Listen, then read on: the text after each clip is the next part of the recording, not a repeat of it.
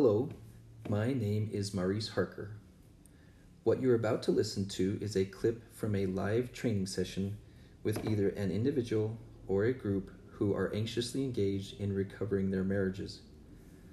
Please listen to several of the recordings in this podcast, and then, when you are ready, seriously consider attending the live weekly trainings from your home via webinar. My ability to provide enough individual and marriage therapy sessions has become very limited, so I created the marriage repair workshops so I could serve more people at a lower cost for you. So please, when you're ready, investigate your options at www.lazaruslectures.com. That's L A Z A R U S L E C T U R E S dot com. I look forward to meeting you and to serving you well. I would love to play a part in decreasing your pain and increasing your happiness. See you soon. The challenge is just like a farmer figuring it out without her talking. She may share a little bit, but most of it's going to be facial expressions. Do dogs talk to you or how do you tell if what you're doing is wrong? How can you tell if what you're doing is right? I don't quite understand horse facial expressions, but dogs are pretty. And the weird thing, I never had cats growing up. I never liked cats, but we have a cat now we've had for like six years Cats are amazingly communicative. Cats can tell you all sorts of stuff. I'm walking through the, from the bedroom to the kitchen in the morning. The cat runs past my feet towards the kitchen. I already know what he's doing. He's going to go sit right by his bowl and go, look at me. I'm all, I wonder what the cat wants. It's not hard to figure out. What is it? I can't figure it out. What does the cat possibly want? Then he runs over and sits by his water bowl. Figure out what he wants. Brethren, at first it seems confusing, but this observation thing that's referred to you really have to watch to see what produces warm responses and what doesn't and not be distracted by what you want the plant to be like. What about if a farmer needs enough sleep in order to take care of the plants? The farmer has to take care of his needs for sleep. I feel like I'm responsible to take care of my own needs, like building my relationship with Heavenly Father. If I need uplifting conversations, I can cultivate work generous families mellow. So what I was talking about here that is accurate is he's using healthy self-awareness. Yes, if the farmer's too tired, that's a serious problem. Rather if she says you should be doing more or implies you should be doing more, her logical brain knows that you can't do more. She may have some woman's work to do to be okay with that, to understand that you're building, you, you're doing what you need to do to take care of yourself. I feel like I'm responsible for taking my own needs, like building my relationship with Heavenly Father. Absolutely. You shouldn't have to need a woman involved with that. And uplifting conversations. Now, this one I'm going to look at really closely for a second. I can cultivate relations with family and male coworkers. So what said clearly there, I had one guy saying, but I need to build friendships with female coworkers. And I'll dude, you had an affair two years ago. Well, that shouldn't bother her. Okay. I just want to juggle hand grenades every once in a while, and I'm not quite sure why she's panicking by that. All right. Time when a plant has needs, it needs them now or they die. Yeah. We do need to get it figured out quick or the relationship will die. And I guess like plants, they have to wait a while for the harvest. Yes.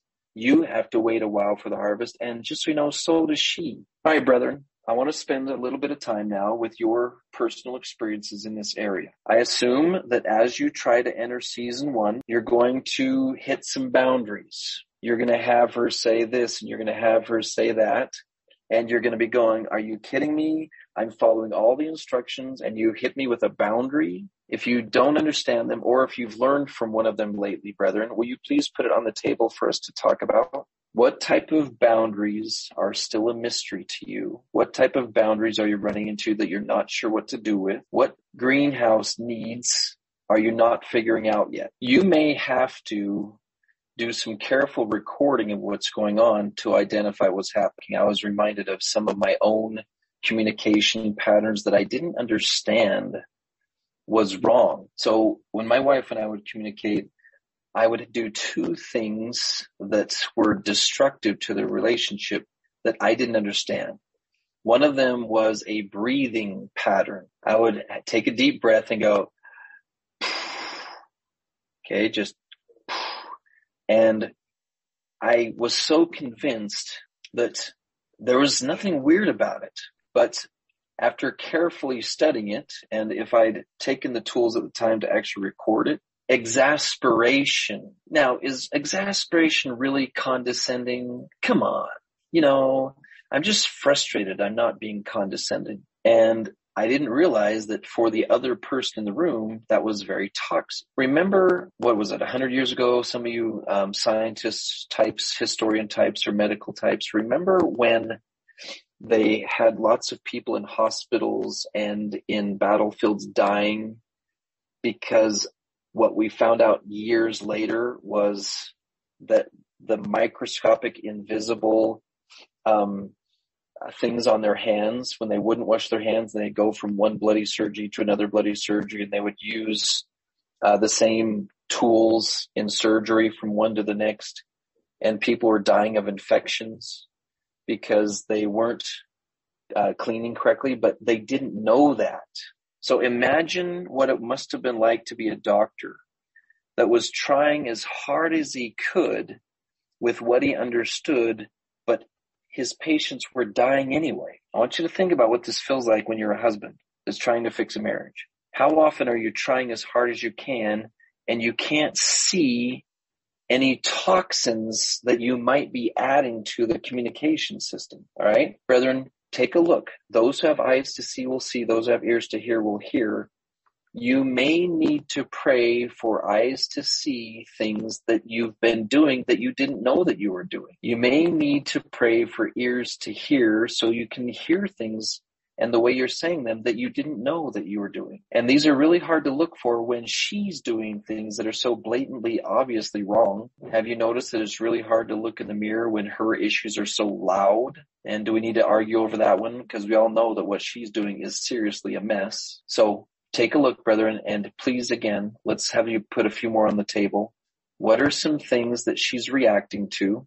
Like a dog that whimpers and pulls away or a dog that growls at you that don't make sense to you right now. Here's one. My wife would tell me I had a look of frustration on my face.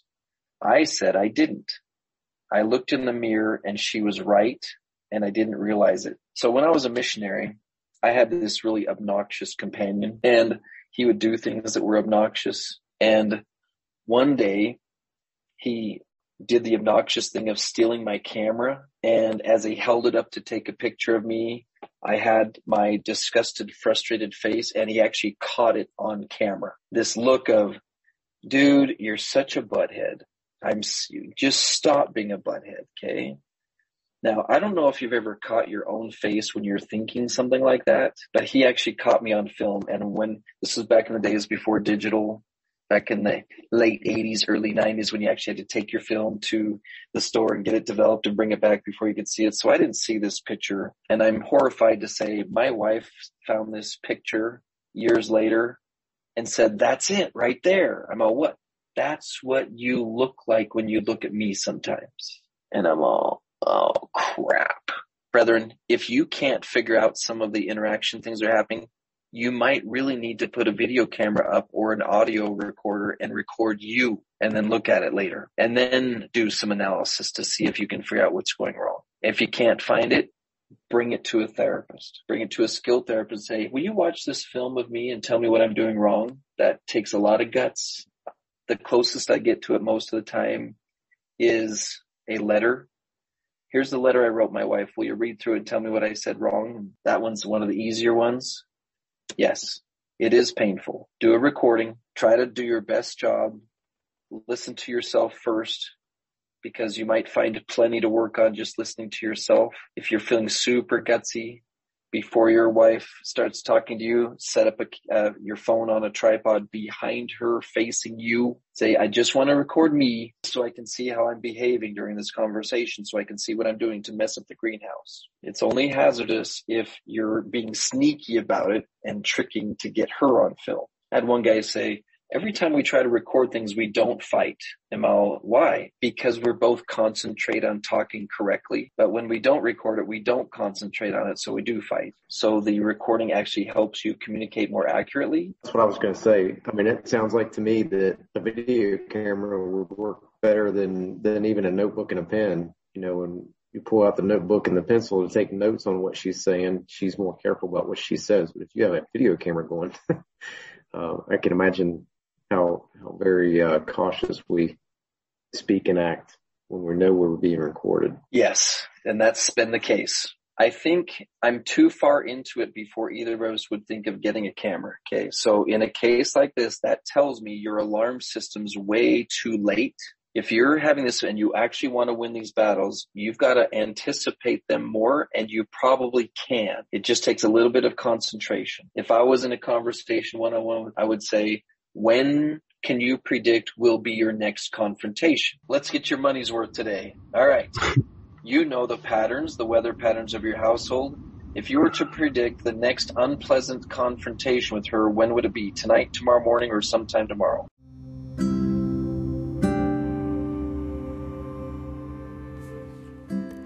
You have just finished listening to another principle that is one of many that you will find in a special class that I have put together called the Marriage Repair Workshops and the Lazarus Lectures.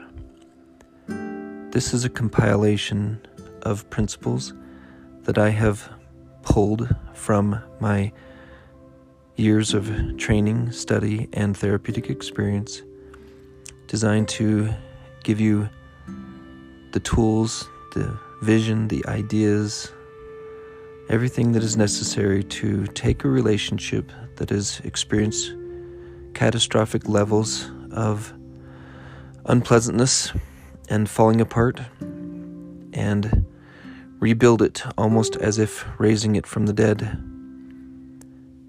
Please follow the links and attend at least one of our marriage repair workshops so that you can get a feel for what you will learn and get your attachment to the multimedia classroom that holds videos, audios, articles from me and several other specialists that we call the Lazarus Lectures, a 40 lesson series building from one principle to another so that you can discover what is necessary to pull off a miracle in your relationship. I hope you will find great value in this.